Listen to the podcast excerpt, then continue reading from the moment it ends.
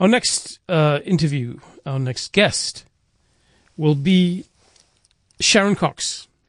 Today, the U.S. Uh, has ruled that employers who fire their workers for being gay or transgender were breaking the country's rights laws. Now, this is a huge move towards the LGBTQ plus community. This has made us think about our laws in South Africa with regards to the community. And joining now is Health and Support Services Manager Sharon at the Triangle Project, an organization that uh, offers wide range of services to the community, to the LGBTQI community. Good evening, Sharon, and welcome. Good evening. Yeah, thank you for for being with us this evening. So, Always what, good to what, be with you. What do you make of the U.S. ruling? Well, it's a it's a great stride forward, isn't it? And I think everybody needs a bit of good news at the moment. So Don't we all? absolutely wonderful. Oh yes, we do. Don't we all?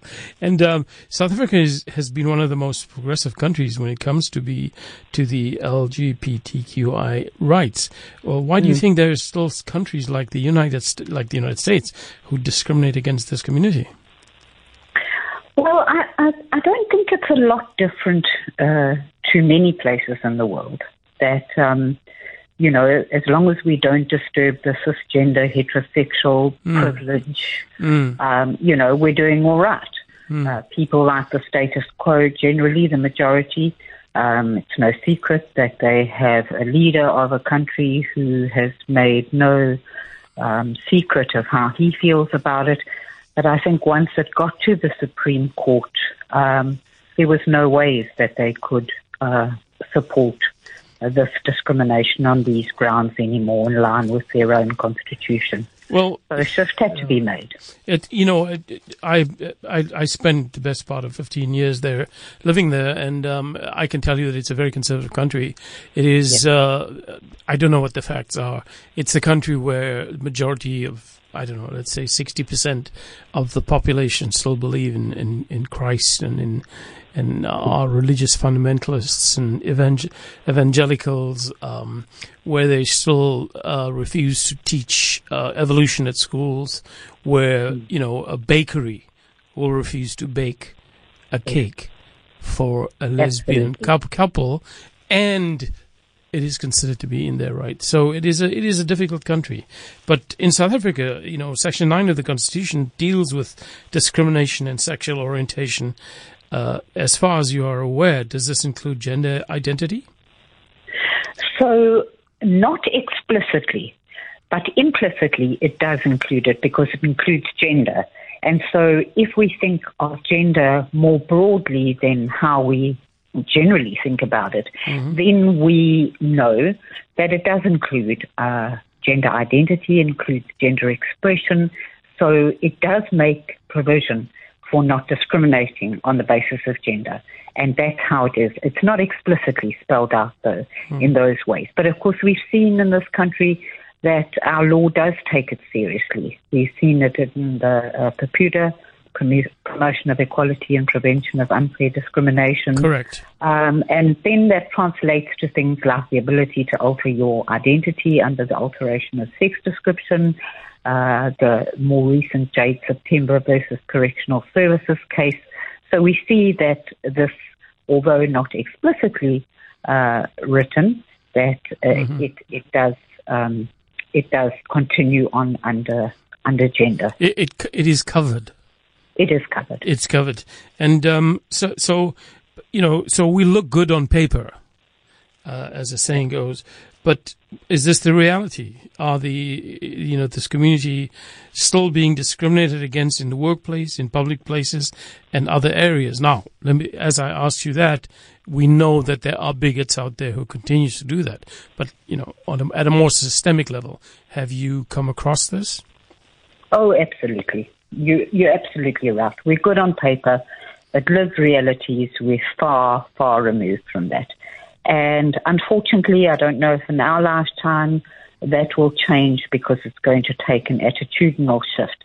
And you see, when we talk about systemically and structurally, and we think about the provision of health services, um, for example, or, or any services really, we have to think that the nurses, the doctors, the police officers, um, are just all members of our different respective communities and and our uh, population, and so nobody leaves their attitude at the door. If you are homophobic or transphobic, you take that in with you to wherever you work. Absolutely.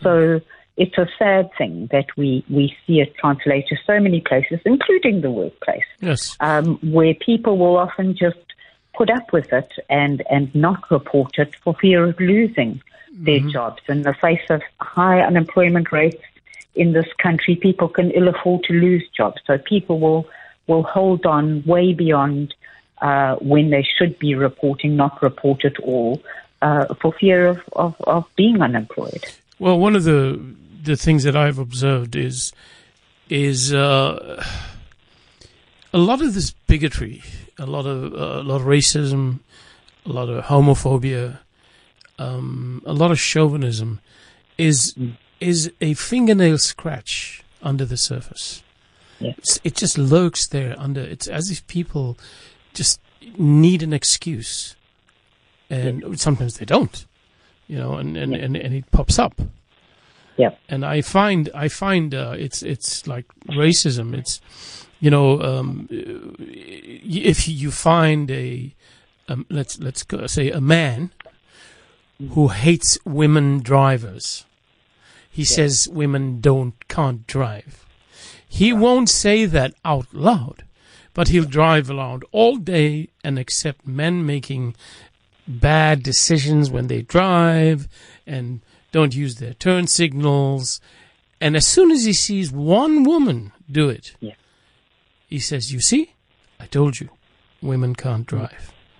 But he's just spent his entire day de- accepting men driving badly. Right. So it just sits under the surface and it's just waiting to come up. Absolutely. Absolutely it is. We've, we've all been raised in this patriarchal um, society and it plays out in the most toxic of ways. And as I mentioned before, you know, the cisgender, heterosexual, white privilege um, is below the surface and often even not below the surface, often quite blatant. yeah, well, uh, you you're you're absolutely right there. It's it, it is it is quite blatant sometimes. Um, it, it- what hurts me, uh, what hurts me, you know, this is not about me, but what is uh, painful is the the violence that is associated with it. They're very what we found is that the, in rural communities and in traditional communities, not just in South Africa, there's a lot of homophobia, which hmm. is concealed under religious or traditional beliefs. So it is a big cultural challenge as well. huge. And in this country, it's one of our biggest challenges, particularly as it relates to hate. And you see, this is something I think we've spoken about it before. The the the um, the increase in the rate of homophobic and transphobic violence in rural areas has certainly increased. There's no doubt about that. And there's also no overlooking the fact that the the more rural you move, um, the more conservative often and the more religious uh, places often are. And it's all linked. We can't see these things as separate. We have to look at them intersectionally, that they are linked. Um, our people that live two hours out of Cape Town, for example, live in, in a really conservative area with a church on every corner, um, highly conservative, very under resourced, um, high rates of unemployment, and faith is what people cling to. And we also raised in in cultures and in traditions where the pastor, the imam, the priest is second only to God. So whatever comes out of that person's mouth is gospel. Um, and it's not uncommon to hear homophobic and transphobic sermons, for example. Right. And people take that out, uh, internalize it, and often LGBTIQ people themselves have internalized those homophobic messages and transphobic messages. But people live those out, and that's why it's so easy for some people just to dismiss LGBTIQ plus people um, for being who we are, because it's not something we do, it's who we are. so it's very easily dismissed when somebody who you perceive has authority and power um, to, to take what they say, believe it, and then treat somebody in the same way white people treated black people in apartheid. You just Yeah. seen as less than. You step over the body and keep walking, walking, and that's how uh, it, it happens, and that's how it translates so easily Yeah. into violence and into prejudice in many places. Sharon, let me just uh, uh, remind our, our listeners that um, we'd like you to call in. Uh, we have on the line um, Sharon Cox, uh, and we're discussing the inclusivity of the uh, LGBTQI plus community. And you can call us at 021 446 0567. Drop us a WhatsApp message at 072 567 1567 and tweet us at Cape Talk. Sharon, let me, you know, you mentioned the, the, the you know, we've been discussing the conservatism uh, at the base of it. And, and the, the thing I always um, say, um, you know, and, and it's not a defense of homophobia at all. It's, it's, um, it, it, it I, it, I usually address this to religious people. Um, and I say, you know, I'm sure that this God of yours has a lot more important things to worry about than what men and women do in the bedroom. Right. I'm, and uh, I'm actually, you know, uh, I'm not a spiritual person, but I'm sure that there are very many more important things to do. Right? It's just not anybody's business. There's way more important things. And here is, here, here's the irony. You know, when we as Triangle, we do a lot of training with, with state stakeholders, with, uh, with uh, people in civil society, organizations in civil society, a lot with healthcare providers, the justice cluster. And uh, the question posed to people that are, are listening, hopefully, is when it is a heterosexual couple, does anybody even question you? Do you have to be questioned, or does it have to be a thought in anybody's head what it is that you do? Um, I think behind closed doors is a fairly archaic thing because now it's wherever you choose, which is brilliant. But when when I'm looking at you, if I'm assuming your orientation Right. being heterosexual, it is not even crossing my mind about what you do, where you do it, how many times you do it. It doesn't even figure in my mind.